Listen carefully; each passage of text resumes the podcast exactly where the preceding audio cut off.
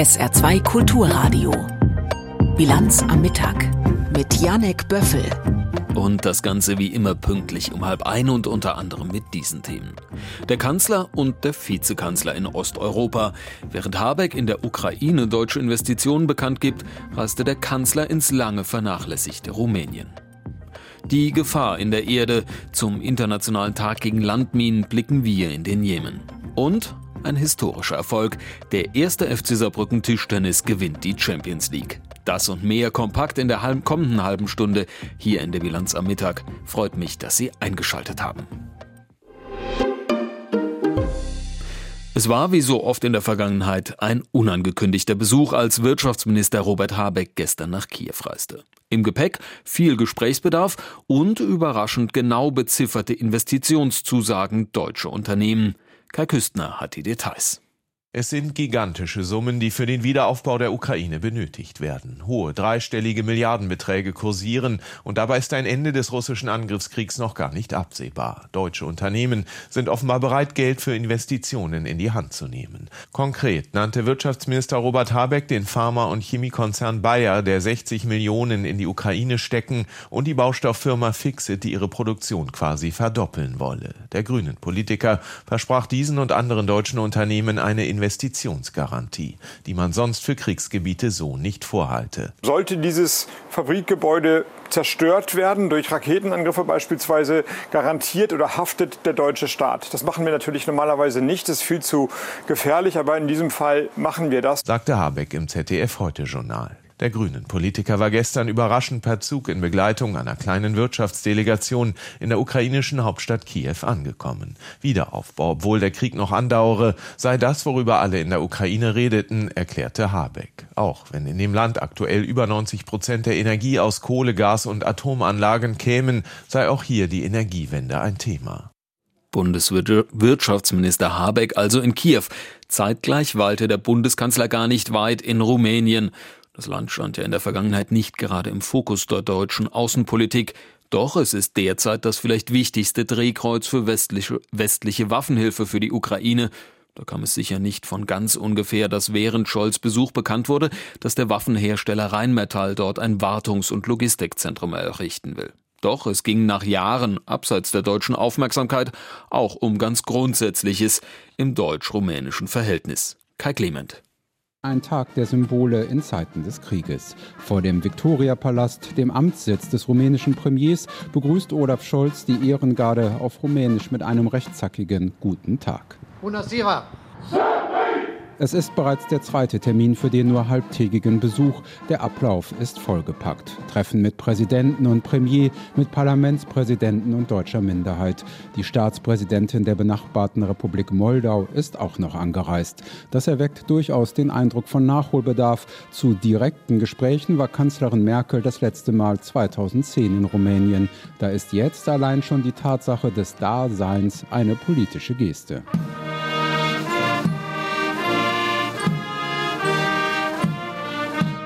Noch mehr zählt, dass Olaf Scholz den Rumänen erneut den Rücken stärkt bei einem ihrer Hauptziele, wie Staatspräsident Klaus Johannes das nennt, die Vollmitgliedschaft im Schengen-Raum, in dem Reisen ohne Grenzkontrollen möglich sind. Deutschland steht fest an der Seite Rumäniens. Dazu gehört auch, das sage ich hier und heute noch einmal ausdrücklich, das Ziel, dass Rumänien in diesem Jahr endlich die Vollmitgliedschaft im Schengen-Raum erhält. Damit erhöht Scholz den Druck auf Länder wie Österreich, die eine solche Vollmitgliedschaft weiterhin skeptisch sehen. Ihre Sorge ist es, dass zu viele Migranten über Rumänien illegal nach Österreich kämen. Ich jedenfalls werde nicht nur hier das sagen, sondern auch in vielen europäischen Hauptstädten und bei allen Gesprächen, die ich in Brüssel führe, dafür werben und versuchen, die diejenigen, die skeptisch sind, zu überzeugen. Rumänien wie auch das benachbarte Moldau verbindet eine direkte Grenzlage zur Ukraine. Damit sind die Länder vom Rand der politischen Aufmerksamkeit mehr Richtung Zentrum gerückt. So spielt Rumänien etwa eine Rolle bei Getreideexporten aus und Hilfslieferungen in die Ukraine. Da passt es ins Bild, dass kurz vor dem Besuch von Scholz bekannt wurde, dass der Rüstungskonzern Rheinmetall in Rumänien bald ein Wartungszentrum für schwere Waffen aus der Ukraine eröffnen will. Für Panzer, Haubitzen und Militärfahrzeuge. Wie können wir das sicherstellen, dass das Gerät, das in der Ukraine eingesetzt wird, auch ständig repariert wird und zur Verfügung steht? Der russische Angriffskrieg führt auch in der benachbarten Republik Moldau zu erheblicher Verunsicherung. Den Landesteil Transnistrien kontrollieren pro-russische Separatisten. Moldau sei durch hybride Angriffe Russlands in einer Zitat sehr komplizierten Lage, sagt dazu Rumäniens Präsident Johannes. Die moldauische Regierung drängt Richtung EU. Das Land hat im vergangenen Juli den Kandidatenstatus erhalten. Moldaus Präsidentin Maya Sandu wird bei einer weiteren Pressekonferenz zwischen Scholz und Johannes platziert. Stimate domnule Klaus Johannes, stimate domnule Kanzler Federal Olaf Scholz. EU bedeutet, Freunde zu haben, auf die man sich verlassen kann, sagt Maya Sandu und unterstreicht den Beitrittswunsch ihres Landes. Ein beschleunigtes Verfahren will ihr der Kanzler allerdings nicht versprechen. Scholz versichert nur, Moldau sei Teil der europäischen Familie und auf seinem Weg in die EU werde Deutschland das Land weiter unterstützen. Dann beendet der rumänische Präsident auch diese dritte und damit letzte Pressekonferenz des Tages. Mulțumesc. Danke. Kommen wir zurück nach Berlin. Haushaltspolitik ist ja schon immer eine etwas trockene Masse. Die Summen ohnehin entweder unvorstellbar groß oder die Nachkommastellen viel zu klein, um etwas damit anzufangen. Und doch ist Haushaltspolitik ja im Kern der Rahmen für alles politische Gestalten. Für was steht wie viel Geld zur Verfügung? Um nichts weniger geht es ja eigentlich. Umso überraschender, dass aus dem Bundesfinanzministerium nun immer noch keine Eckwerte für den kommenden Haushalt vorliegen, berichtet Hans-Joachim Viehweger. Haushaltseckwerte, das klingt nach einem Detail für finanzpolitische Feinschmecker. Doch die nüchternen Zahlen haben es in sich. Sie legen fest, wie viele Ausgaben insgesamt geplant werden und wie viele Milliarden jedem einzelnen Ministerium zustehen. Zumindest nach Vorstellung der Bundesregierung. Über den Haushalt selbst entscheidet am Ende der Bundestag. Grünen Fraktionsvize Andreas Audretsch. Haushaltspolitik ist immer in Zahlen gegossene Realität am Ende und natürlich gibt es Auseinandersetzungen darüber, wie wir diese Prioritäten am Ende am besten setzen. Bei keinem Thema zeigt sich das derzeit mehr als beim Streit um die sogenannte Kindergrundsicherung. Sollen dafür jährlich 12 Milliarden mehr in die Hand genommen werden oder sollen die vorhandenen Leistungen vor allem besser bei bedürftigen Familien ankommen? Eine Frage, die zwar eigentlich erst den Haushalt 2025 betrifft, doch die Grundlage für diese Entscheidung wird im Rahmen der mehrjährigen Finanzplanung gelegt. Und für die Ansprüche von Familienministerin Paus von den Grünen sieht FDP-Finanzminister Lindner keine Finanzierungsmöglichkeit was wiederum Linken-Chef Martin Schirdewan empört. Die Regierung vollführt schon wieder ein unwürdiges Schauspiel auf dem Rücken der ärmsten Familien in diesem Land. Finanzminister Lindner wiederum bremst seit Wochen die Ausgabenwünsche seiner Ministerkollegen, und zwar mit Hinweis auf die Interessen der jungen Generation, die durch höhere Schulden über Gebühr belastet würden. Was wir tun müssen, ist Kinderzukunftssicherung dadurch, dass wir nicht dauerhaft den Staat in seinen Finanzierungsmöglichkeiten überfordern. Ein Appell, bei dem sich Lindner der Rückendeckung durch Kanzler Scholz gewiss ist, sowie bei der Entscheidung auf die Eckwerte zu verzichten. Das bestätigt auch die stellvertretende Regierungssprecherin Christiane Hoffmann. Ich nehme nicht wahr, dass er das jetzt als gravierendes Problem ansieht. Schließlich, so Hoffmann, gebe es keinen juristischen Zwang, diese Eckwerte aufzustellen. Stimmt, sagen auch Oppositionspolitiker. Doch die Entscheidung sage etwas über den Zustand der Koalition, so Peter Böhringer, haushaltspolitischer Sprecher der AfD. Der Finanzminister stellt dieses völlig unübliche Vorgehen bei den Haushaltseckwerten als Zeitgewinn dar. Das ist es aber nur für ihn. In Wirklichkeit ist die Koalition einfach heillos zerstritten. Ganz ähnlich klingt das bei Unionsfraktionsvize Johann Wadefuhl. Diese Bundesregierung ist stehend K.O., schreibt er auf Twitter und beklagt, dass es gerade bei all den Fragen zur Finanzierung der Bundeswehr nicht vorangehe. Mitglieder der Ampelparteien beschwichtigen. Auch ohne die Haushaltseckwerte könne die Regierung ein Haushaltsgesetz vorbereiten, so der grünen Politiker Audretsch im Deutschlandfunk. Wir werden im Mai die Steuerschätzung kriegen und wir werden dann einen Haushalt aufstellen, der im Juni im Kabinett verabschiedet werden soll. Und das ist die Zeitschiene. Wir sind jetzt Anfang April und äh, bis im Juni ist noch einiges an Zeit. Sollte die Steuerschätzung besser ausfallen als zuletzt, könnte das den Streit ums Geld innerhalb der Regierung etwas besänftigen. Die Grundsatzfrage, wer wie viel bekommt, muss aber so oder so geklärt werden, womöglich in einem neuen Spitzentreffen der Koalitionspartner. Sie sind sozusagen die Flaggschiffe unter den Regierungsfliegern. Die drei brandneuen Maschinen vom Typ A350, mit denen vor allem der Bundeskanzler und der Bundespräsident rund um die Welt fliegen. Doch offenbar sind sie nur bedingt gegen mögliche Angriffe geschützt, denn ihnen fehlt ein Raketenabwehrsystem Und das Verteidigungsministerium möchte das auch nicht nachrüsten, was gerade in Kriegszeiten für Kopfschütteln bei so manchem Politiker sorgt. Oliver Neuroth berichtet. Oberst Daniel Draken spricht gerne von der deutschen Air Force One, wenn er den Airbus A350 der Flugbereitschaft erwähnt. Wie die Maschine des US-Präsidenten hat auch dieser spezielle A350 eine VIP-Ausstattung, abhörsichere Telefone, er ist ständig in der Luft erreichbar. Draken kann die Maschinen von seinem Bürofenster aus sehen, wenn sie auf dem Rollfeld des militärischen Teils des Flughafens Köln-Bonn geparkt sind. Er ist der Kommandeur der Flugbereitschaft. Es ist das State-of-the-Art-Luftfahrzeug, was wir hier bekommen haben, das modernste, was der Markt gerade hergibt. Über die Sicherheitsausstattung der Maschinen redet Draken allerdings nicht so gerne. Auf die Frage, welche Systeme den A350 in der Luft vor möglichen Angriffen schützen könnten, antwortet er nur: Ich sag mal so, er ist sicher. Doch mit der Air Force One kann das Flugzeug offenbar nicht mithalten. Über die Sicherheitssysteme der Boeing des US-Präsidenten sind zwar kaum Details bekannt, aber eine Raketenabwehr hat sie anders als die drei deutschen Regierungsflieger vom Typ A350. Und das, obwohl der Haushaltsausschuss des Bundestages 2019 die Kosten für die Schutzsysteme genehmigt hatte. Ich habe so ein bisschen die Befürchtung, dass äh, Beschlüsse, die im Haushaltsausschuss gefasst werden, nicht unbedingt vom Ministerium geliebt werden. Sagt der CDU-Abgeordnete Ingo Gädechens, Mitglied des Haushaltsausschusses. Sein Verdacht, das Verteidigungsministerium will Geld sparen. Was ich total irre finde, weil es ist die Air Force One, es sind die modernsten Maschinen, es fliegt der Bundespräsident, es fliegt der Kanzler, es fliegen äh, hochrangige Minister mit dieser Maschine. Und von daher ist es, wo wir jetzt auch wieder Krieg auf europäischem Boden haben, für mich völlig unverständlich, dass man diese Maschinen nicht noch mit einem Schutzsystem ausrüsten will. Vom Bundesverteidigungsministerium heißt es, ein Schutzsystem für den Airbus A350 sei im Moment nicht marktverfügbar. Es müsste speziell entwickelt werden. Die Kosten inklusive Einbau lägen laut Ministerium bei einem dreistelligen Millionenbetrag. Außerdem würden die Flugzeuge für mehrere Monate ausfallen, wenn sie umgebaut werden. Arne Kollatz, Sprecher des Verteidigungsministeriums, erklärt. Derzeit laufen Prüfungen, ob wir nicht mit der bestehenden, bereits geschützten Flotte den Schutzbedarf der Regierung aufnehmen können und Reisen so planen können, dass wir auch ohne eine Einrüstung den A350 allen Schutzbedarfen nachkommen können. Mit der bereits geschützten Flotte sind Militärflugzeuge vom Typ Airbus A400M gemeint.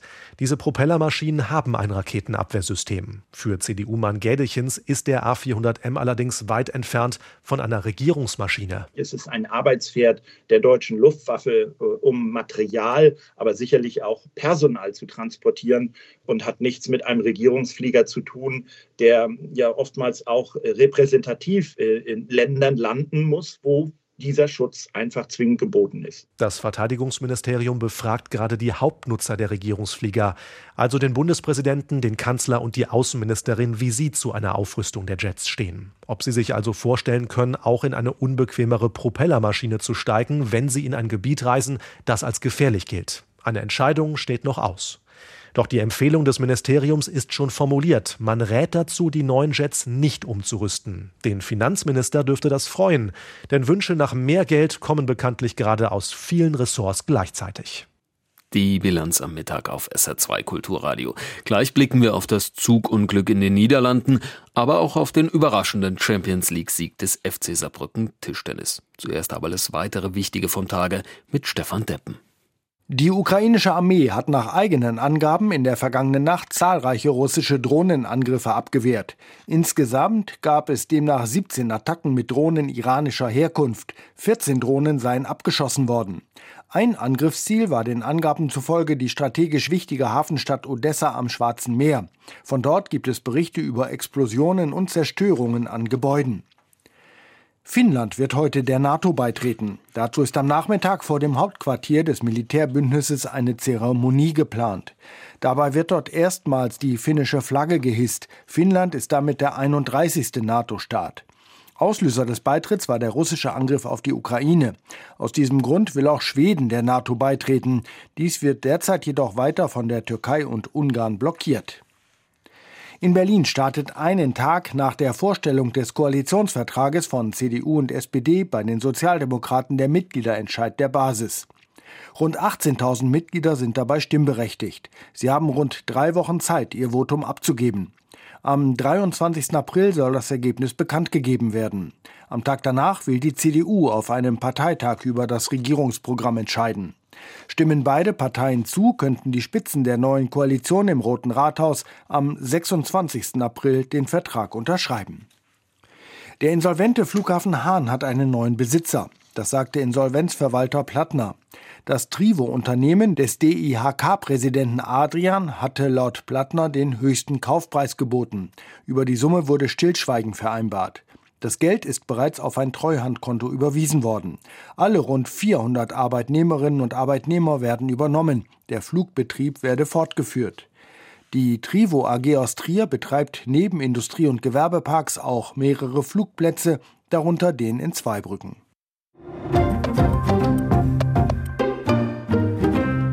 Bei einem schweren Zugunglück in den Niederlanden in der Nähe von Den Haag ist mindestens ein Mensch ums Leben gekommen. Etwa 30 weitere Personen wurden verletzt, einige davon schwer. Wie es zu dem Unglück kommen konnte, wird derzeit noch untersucht. Ludger Katzmierzak berichtet. Laut Medienberichten war zunächst ein Güterzug mit einem Baukran auf der Strecke kollidiert. Offenbar blockierte der Kran danach das Nebengleis, über das kurz darauf der Intercity fuhr. Offiziell bestätigt ist dieser Unfallhergang nicht. Nach Angaben des Streckenbetreibers ProRail werde noch untersucht, was genau gegen halb vier im Den Haager Vorort Vorschroten passiert sei. In der Nacht seien auf dem Streckenabschnitt zwischen Leiden und Den Haag routinemäßige Arbeiten durchgeführt worden, aber auf zwei für den Zugverkehr gesperrten Gleisen, so ProRail. Wie das niederländische Fernsehen berichtet, handelt es sich bei dem Todesopfer um einen der Bahnarbeiter. Von den insgesamt rund 50 Passagieren an Bord des Intercity mussten 19 in verschiedenen Krankenhäusern behandelt werden, darunter laut Polizei auch einige Schwerverletzte. Andere Fahrgäste seien auf einem Bauernhof in der Nähe des Unglücksorts von Anwohnern und Ärzten versorgt worden. Bei dem Unglück wurde nicht nur der Zug, sondern auch die Oberleitung schwer beschädigt. Zwischen Den Haag und Leiden werden daher voraussichtlich tagelang keine Züge fahren. Erneut hat die israelische Luftwaffe Ziele in Syrien angegriffen. Im Fokus iranische Einrichtungen der Hisbollah. Es waren nicht die ersten Angriffe der vergangenen Tage. Aus Geheimdienstkreisen hieß es, die Raketenangriffe hätten unter anderem Luftwaffenstützpunkten gegolten, auf denen iranisches Militär stationiert sei. Syrien dementiert das. Der israelische Verteidigungsminister, obwohl eigentlich schon entlassen, bleibt angesichts der Lage nun offenbar doch im Amt. Clemens Fehrenkotte berichtet. Die israelischen Streitkräfte haben nach Angaben staatlicher syrischer Medien in der vergangenen Nacht iranische Einrichtungen im Großraum Damaskus mit Raketen angegriffen. Es sei der vierte israelische Angriff innerhalb von sechs Tagen gewesen. In zwei Wellen seien insgesamt sechs Ziele getroffen worden, darunter ein Kommandoposten der iranischen Revolutionsgarden, ein Waffenlager und Teile der syrischen Luftabwehrsysteme. Dies berichtet das israelische Nachrichtenportal N12. Im israelischen Rundfunk wurden Tonaufnahmen der nächtlichen Angriffe ausgestrahlt. Vor diesem Hintergrund einer angespannten Sicherheitslage gegenüber dem Iran beabsichtigt Israels Ministerpräsident Benjamin Netanyahu offenbar, Verteidigungsminister Joachim Galant bis auf weiteres im Amt zu belassen. Netanyahu hatte Galant, der in Armeekreisen hohes Ansehen genießt, am Sonntag vor einer Woche entlassen. Der Grund, Galant hatte sich öffentlich gegen die umstrittene Justizreform ausgesprochen, die die Gesellschaft spalten und die Einsatzbereitschaft der Streitkräfte gefährden würde. Jetzt ist davon nicht mehr viel die Rede. Bei einem gemeinsamen Auftritt vor Armeeangehörigen am Montag ging Netanyahu indirekt auf die nächtlichen Angriffe auf iranische Einrichtungen in Syrien ein. Sie wissen sehr gut, dass wir in den vergangenen Tagen über unsere Grenzen hinaus gegen Regime vorgegangen sind, die den Terror unterstützen und unsere Vernichtung schmieden. Mit versteinerten Minen saßen Ministerpräsident Netanyahu und sein Verteidigungsminister nebeneinander. Seit seiner Entlassung, die Galant aus den Medien erfahren haben will, bemängeln immer mehr Sicherheitsexperten im Land, dass es sich Israel derzeit überhaupt nicht leisten könnte, einen Verteidigungsminister auf Abruf zu haben. Galant jedenfalls ging in Anwesenheit Netanyahus auf diese Bedenken mit den Worten ein. Wir müssen eine einheitliche Front erstellen. Diese Dinge sind jetzt vor allem relevant, wo wir erkennen können, dass die Angriffe nicht nur aus den Ecken kommen, an die wir uns leider in den letzten Jahren gewöhnt haben. Die Ereignisse im Norden sind ein besorgniserregendes Zeichen, dem wir uns zuwenden müssen. Sonntagnacht war eine unbemannte Drohne aus Syrien in den israelischen Luftraum eingedrungen und war nach Armeeangaben anschließend kontrolliert zum Absturz gebracht worden. Dahinter stecke der Iran, hieß es in Sicherheitskreisen. Sie sind eine der hinterhältigsten unter den an Hinterhältigkeit ohnehin nicht armen Kriegswaffen. Landminen. Weil sie vor allem die Bevölkerung treffen und das oft noch Jahre nach dem Krieg. Heute am Internationalen Tag der Landminen soll an diese Gefahr erinnert werden. Und wie akut diese Gefahr ist, zeigt Anna Osius am Beispiel Jemen. Hattab liegt auf einem Bett. Der nackte Oberkörper ist von Wunden übersät, die Armstümpfe verbunden. Der Teenager hat bei der Explosion einer Landmine beide Hände und sein Augenlicht verloren. Sein Gesicht ist entstellt. Der Vater kann seinen Sohn nicht länger leiden sehen, erzählte dem Nachrichtensender Sky News. Er muss raus aus dem Jemen, er ist ein Mensch, er braucht Hilfe, schaut doch, wie er leidet. Wie Hattab sind viele Kinder des Jemen durch den jahrelangen Bürgerkrieg gezeichnet und es werden immer mehr. Schwere Regenfälle haben in Gegenden wie Marib Landstriche überflutet, durch die reißenden Flüsse wurden Minen freigespült und treiben jetzt im Wasser oder landen auf Äckern. Die Behörden warnen dringend davor, durch Flüsse zu warten oder verdächtige Gegenstände anzufassen. Die Landminen sind mit den Überschwemmungen gewandert, so der Leiter des saudischen Minensuchprojekts Massam, Osama al-Kusaibi, im Nachrichtensender Al-Hadath. Minen, die in den Bergen platziert wurden, finden sich jetzt auf den Äckern und Tälern. In den vergangenen fünf Jahren haben wir mit unserem Projekt insgesamt fast 400.000 Minen und nicht explodierte Munition im Jemen gefunden. Das ist eine unvorstellbar hohe Zahl. Im Jemen kämpfen die Truppen des ehemaligen Präsidenten Hadi gegen die Houthi-Rebellen, die das Land 2014 überrannten. Eine Militärkoalition unter Führung Saudi-Arabiens unterstützt die Regierungstruppen, fliegt seit 2015 Luftangriffe. Die Houthis wiederum erhalten Hilfe aus dem Iran. Daher gilt der Jemen-Konflikt auch als ein Stellvertreterkrieg der beiden langjährigen Gegenspieler der Region, Saudi-Arabien gegen Iran. Doch seit einiger Zeit gibt es eine Annäherung der regionalen Großmächte. Vor einem Jahr trat im Jemen eine mehrmonatige Waffenruhe in Kraft, die im Herbst auslief. Aktuell verhandeln die Kriegsparteien über ein neues Abkommen. Auch wenn die Kämpfe im Jemen abgenommen haben und es Hoffnung gibt, dass es eine Weile ruhig bleibt. Für viele Bewohner ist der Krieg durch die Minen noch lange nicht vorbei, vor allem für Kinder. Sowie für die 13-jährige Anaya. Sie verlor einen Unterschenkel, als sie auf eine Mine trat. Stückweise musste das Bein seitdem immer höher amputiert werden, weil sich die Wunde entzündete.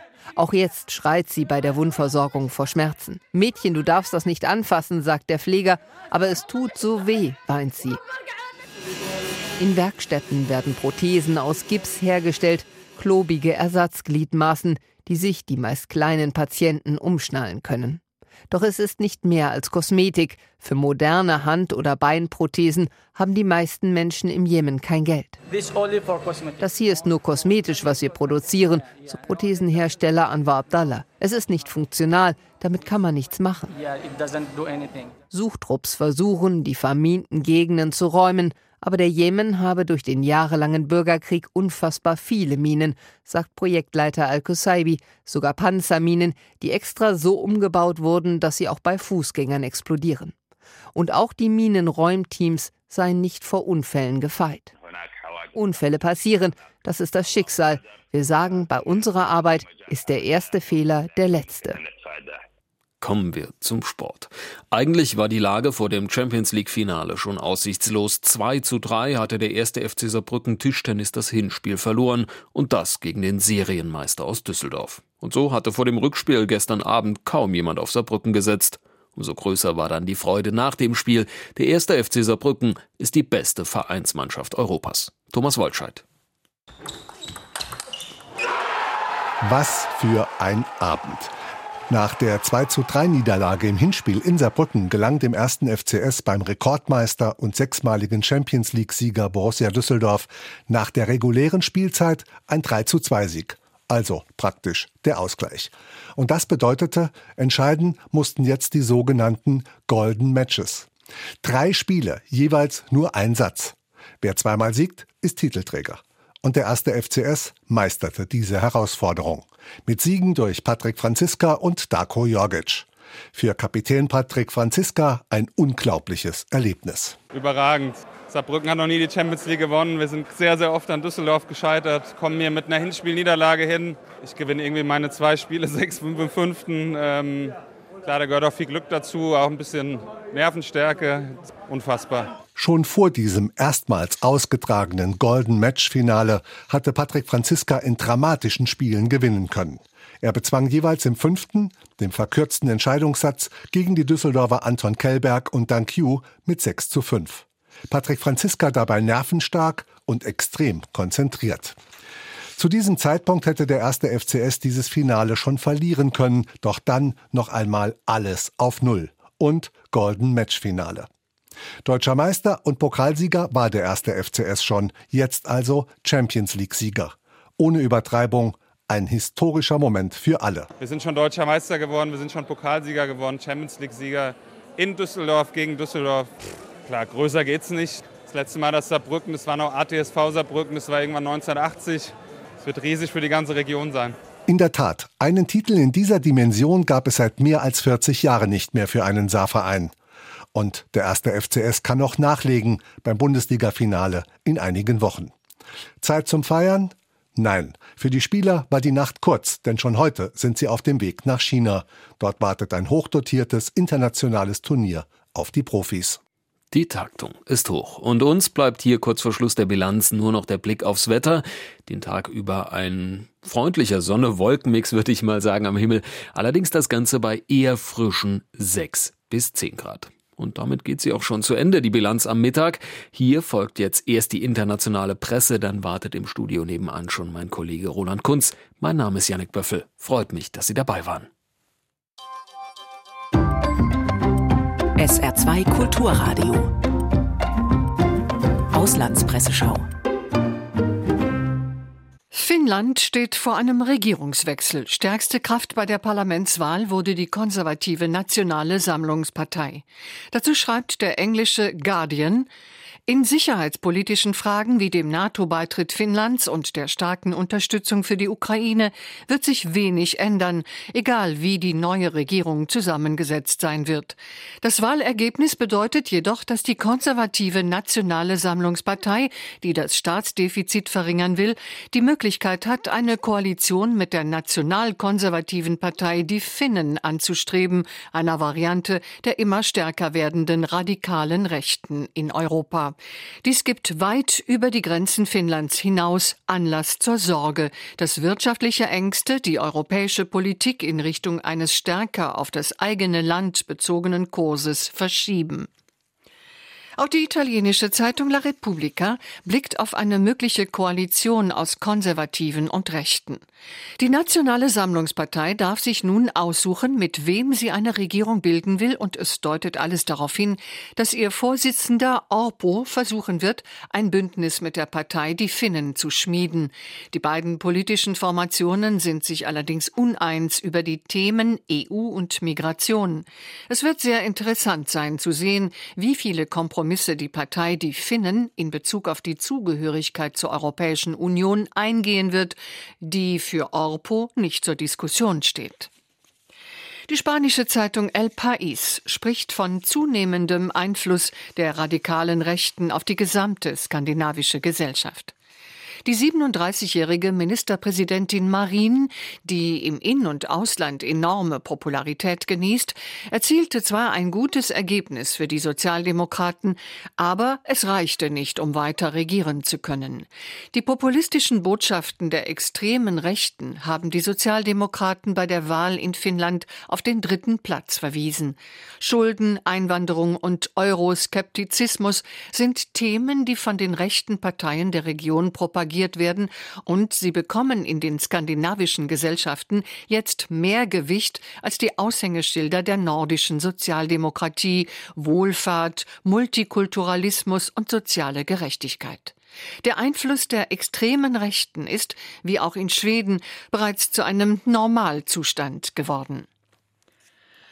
Die Neue Zürcher Zeitung meint zur Niederlage der Sozialdemokraten, die finnischen Wähler bewiesen ein Gespür dafür, dass politische Entscheidungen nicht umsonst zu haben sind und gaben dem bürgerlichen Lager die Stimmenmehrheit. Ob Klimaschutz, Wohlfahrtsstaat oder Überalterung der Gesellschaft, jede Lösung von Problemen bringt finanzielle Verlierer mit sich Heute oder in zukünftigen Generationen. Sana Marins Linkskurs ist beim Geldausgeben an seine Grenzen gestoßen. Denn Fortschritt, der auf Kredit finanziert wird, ist keiner. Das waren Auszüge aus Kommentaren der internationalen Presse, zusammengestellt von Claudia Drews, gelesen von Vivian Chabanzadeh.